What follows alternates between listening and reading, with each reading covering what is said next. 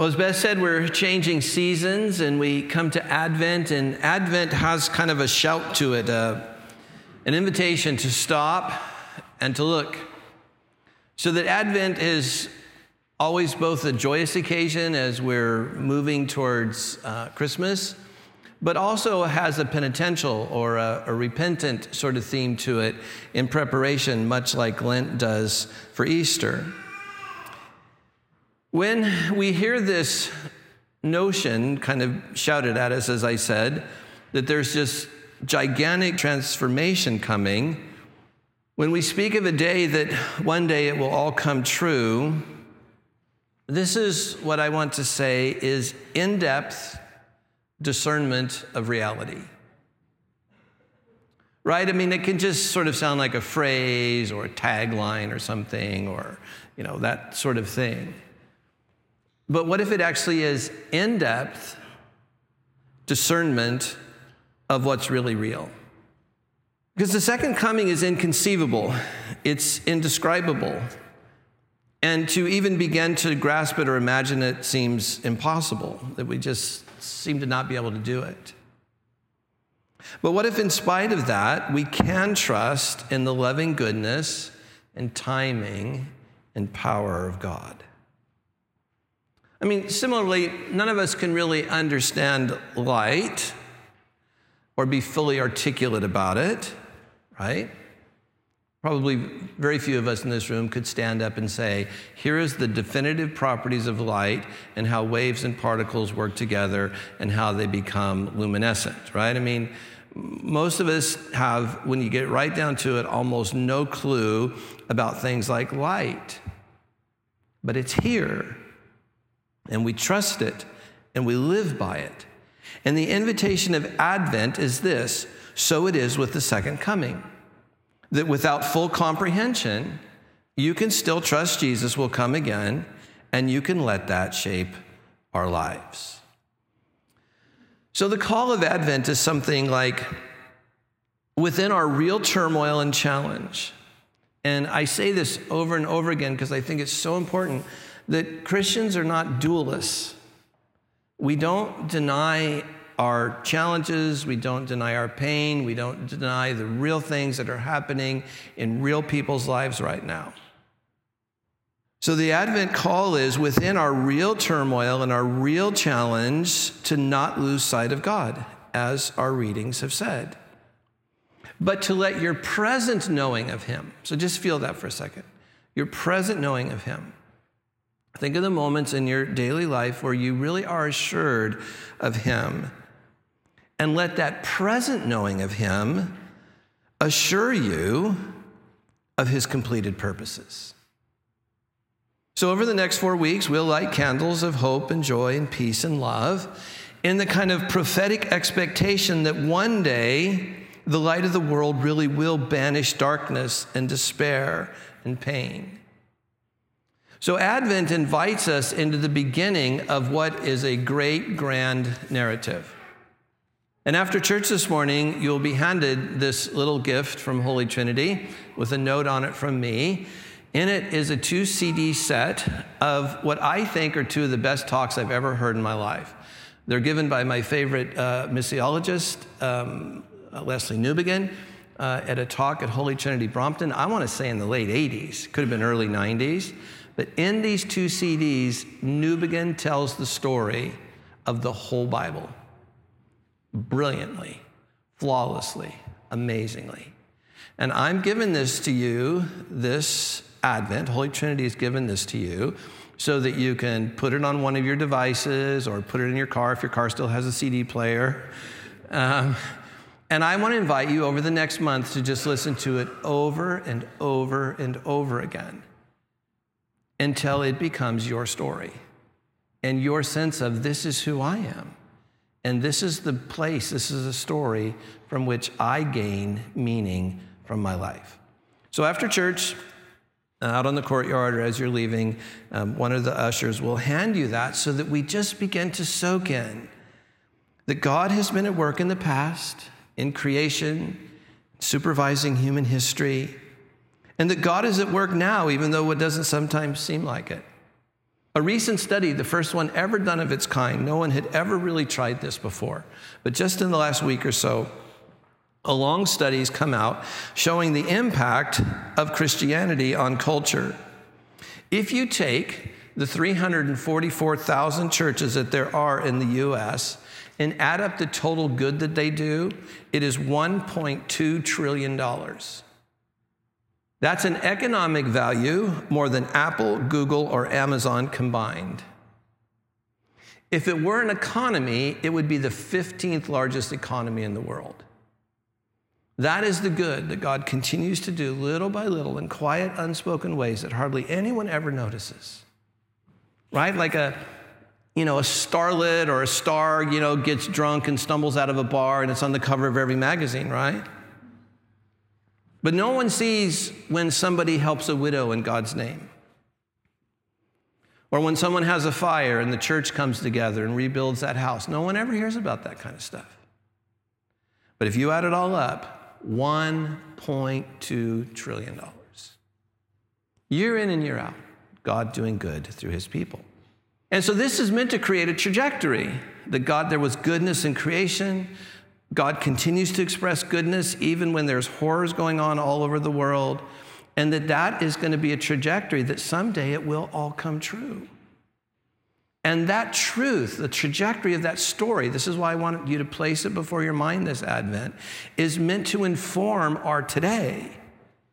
That that future assures us of how we live today. This is what Isaiah is getting at in our Isaiah reading when he says there's a day coming when the mountains of God, God's house will be the mountain. That is to say, it will be solid and towering over all other mountains. And that when this day comes, he'll show us the way he works in this story so that we then can live the way we were made to live. And there will be peace. Nation will not take up sword against nation ever again, nor will they train for war anymore. Things like envy and greed and resentment, retribution and fear in this day are all made irrelevant. Okay, so catch this. Our invitation is to live today as it will be then. This means that for us, envy and greed and resentment and all of these things are irrelevant. This is an aspect of our conversion that's meant to happen from a view of the future that the weapons we do to harm others can now be eliminated. We just don't need them anymore because we are made safe in this big story from creation to the renewal of the heavens and the earth at the second coming of Jesus. But every nation, or excuse me, every generation needs the assurance that the powers of this present world will someday not win. I mean, just looking today again at um, you know, in my news feed of the bloodied little faces of those little Arab children in Aleppo, and you just think, what the heck? What is so important that that's like okay? It's just collateral damage. I, I honestly, I don't get it. What could be so important? And I could, I could stand here for 20 minutes and just give you a long laundry list of awful things that happen all day, every day, all around the globe. And so every generation, I mean, imagine being Jewish in World War II. Imagine trying to be a faithful, sincere Jew in World War II.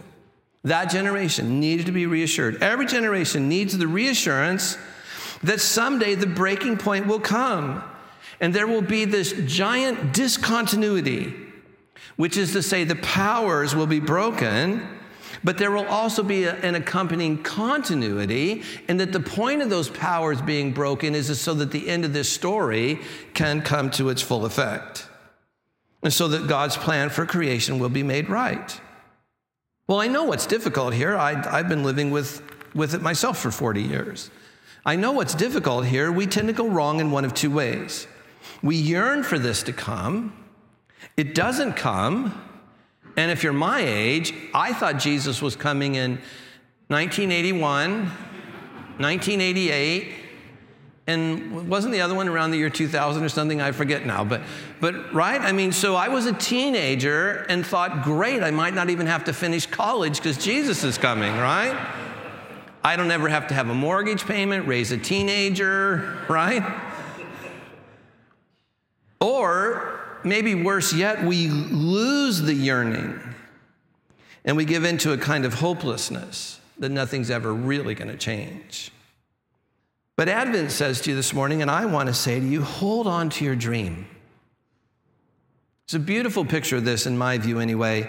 There's a Jesuit chapel at St. Louis University where the light fixtures, look up, the light fixtures are made of 20th century, the bloodiest, most war torn century in human history.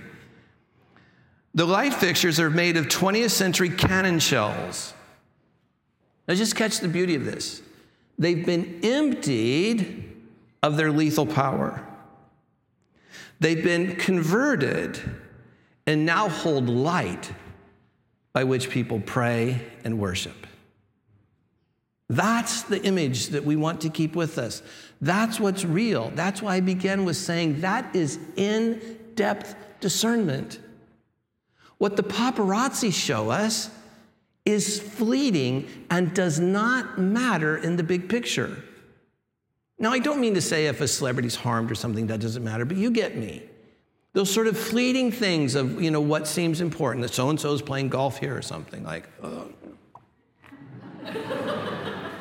Right? And so that becomes front and center, and we lose that the, the true in depth discernment of reality is that, that one day all of this evil and darkness and despair and pain will be emptied of its power and transformed. There'll be a new heaven and a new earth. And as our readings invite us, we're then invited to walk in that light. But our gospel reading this morning tells us that this is going to take the world by surprise, that no one except God knows when it's going to take place. Now, that says to us two things. One is we need to stay ready, but that it's all in God's hand. Did you catch that? There's the no one knows, but then there's the but God. He does know, and He is superintending history. But for us, the way we'll experience it are these analogies that, like Noah, where people were just, you know, going on with business as usual, eating and drinking and marrying, with no idea that there was impending action coming. Do you see, that's the point here. It could be that someday, while bombs are raining down over here, and a group of people is being marginalized and oppressed over here, and another group of people is experiencing great darkness and pain, that in the midst of that, everything in a twinkling of an eye will change. Therefore, Jesus said, Stay awake, be ready. This is what Paul's getting at in our Romans reading. He says, You need to understand the present time. Well, this is not an analogy of a clock.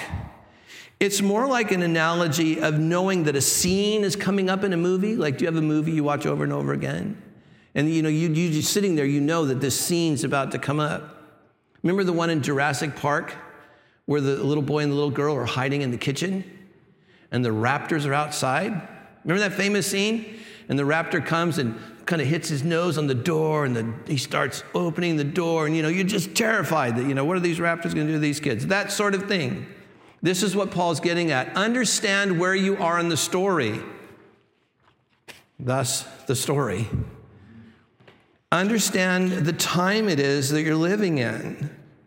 So then he says, based on this understanding, do this.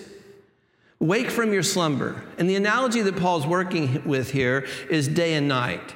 So the darkness is going to be over, and like a new day, you get up and you get dressed knowing that a new day is here. For Paul, that's signaling that our salvation is nearer now and a new world is being born. And so he continues the analogy of what it means to put on the clothes of the day by saying, Behave decently as in the daytime, not in, the, not in the darkness of carousing and drunkenness and sexual immorality, depravity, sorry, depravity, dissension, and jealousy. Rather, back to the image, clothe yourself with the clothes of daytime or the armor of light. So clothe yourself with the person and way of being of the Lord Jesus Christ. And do not think about how to gratify the desires of the flesh, for that's dishonorable. That's of the nighttime. Now, this raises an interesting question. If what I'm saying is true, that a new world is coming and will one day finally come, why would anyone want to cling to the old ways of being?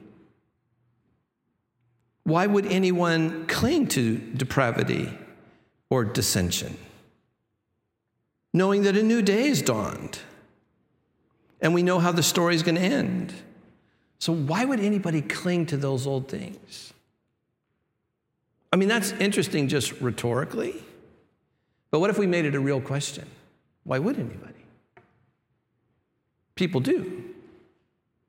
By the billions, they do. They actually positively hang on to the old things. Well, why? Why would anyone do that?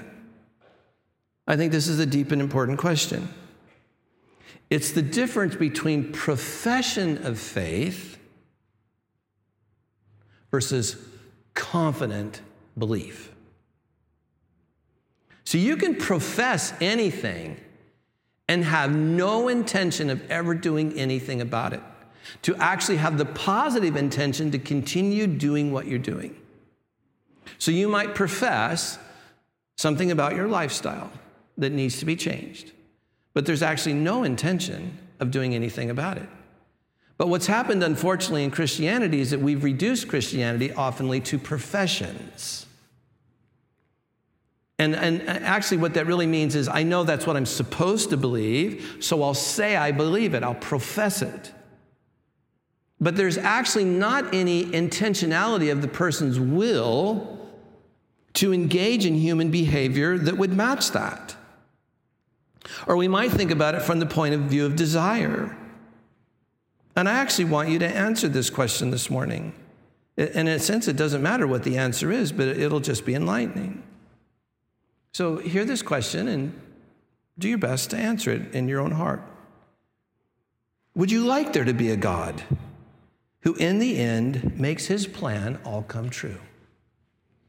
Would you like that? You see how that's what gets to reality. Because for many people, they'd be, well, I'm not sure, or no, I don't think so.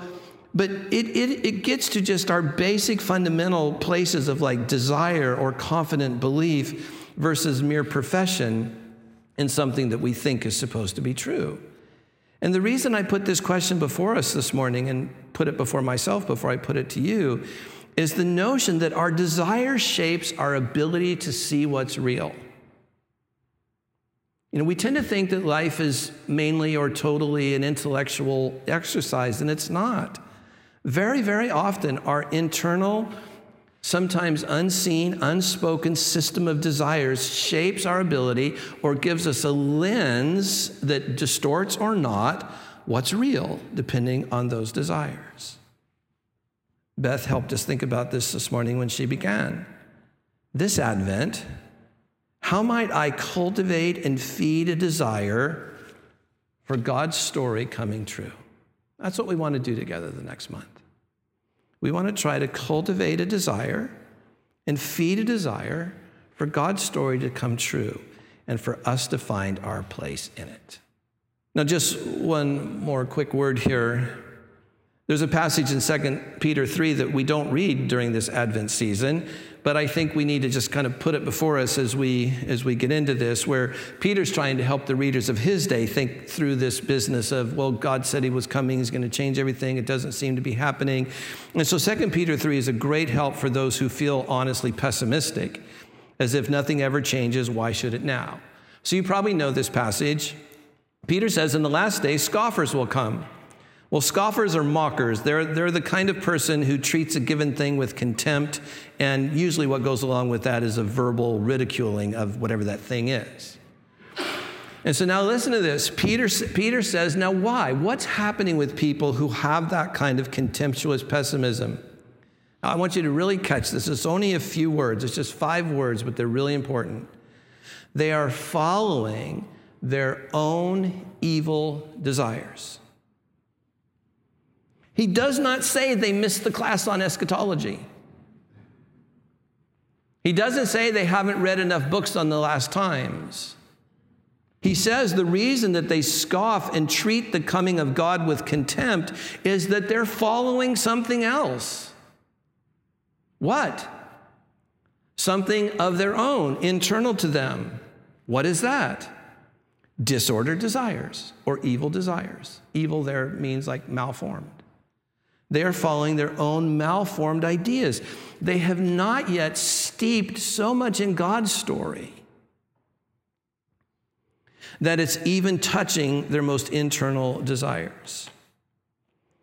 And so it's as if Peter knows that we're bombarded with tempting messages to trust other powers or to create or fulfill sinful desire all the time. And a big part of that is that because something big is built into humanity, something really big is wired into us. And it just, that itch can never be scratched by big cars or big houses. What scratches it is the big story of God, and that one day it will all come true. And so Peter ends by saying, Be ready, just as Paul did, just as Jesus did, be ready. For, for this world is going to disappear. Everything in it will be laid bare and renewed. This will be the power of God, the explosive power of God, exercised to renew the whole cosmos. This is why, with God, you must always give to Him the most power your brain can conceive of. And you have to be okay with that. Because I know we live in a day when power is usually not exercised well. And so most of us are afraid of power, especially any kind of ultimate or big power. But with God, you mustn't go there. You must let yourself think the biggest thoughts about God you have in terms of his capacity, his power, his ability, the, his essential nature. You, you need to cultivate in yourself a mind and a heart where he is so powerful that in the same way he said, Let there be light. I want you to get this, please. In the same way he said, Let there be light. That same power and that same wisdom has made it been that the right thing to do is to let thousands of years go by. Of all the things that God have, could have chosen, He has chosen what has happened for his own good and loving reasons. And the same person who said, Let there be light, and there was light in this cosmos, one day that God will say, Enough. There will be a new heavens and a new earth. And so then Peter ends by saying, Since we're looking forward to a new heaven and a new earth, what kind of people ought you to be? And he answers his own question, saying, You ought to live holy and godly lives as you look forward to the day of God. And that introduces us to this repentant, reflectful element of Advent. So, as we come to our quiet moment, Advent is a time to help us wait. It's meant to define and give purpose to the one thing that does exist, right? The great hope that we desire the great new beginning that we covet, it's not here yet. But the advent that we do await is meant to give definition and purpose to the one thing that you do have. You have right now.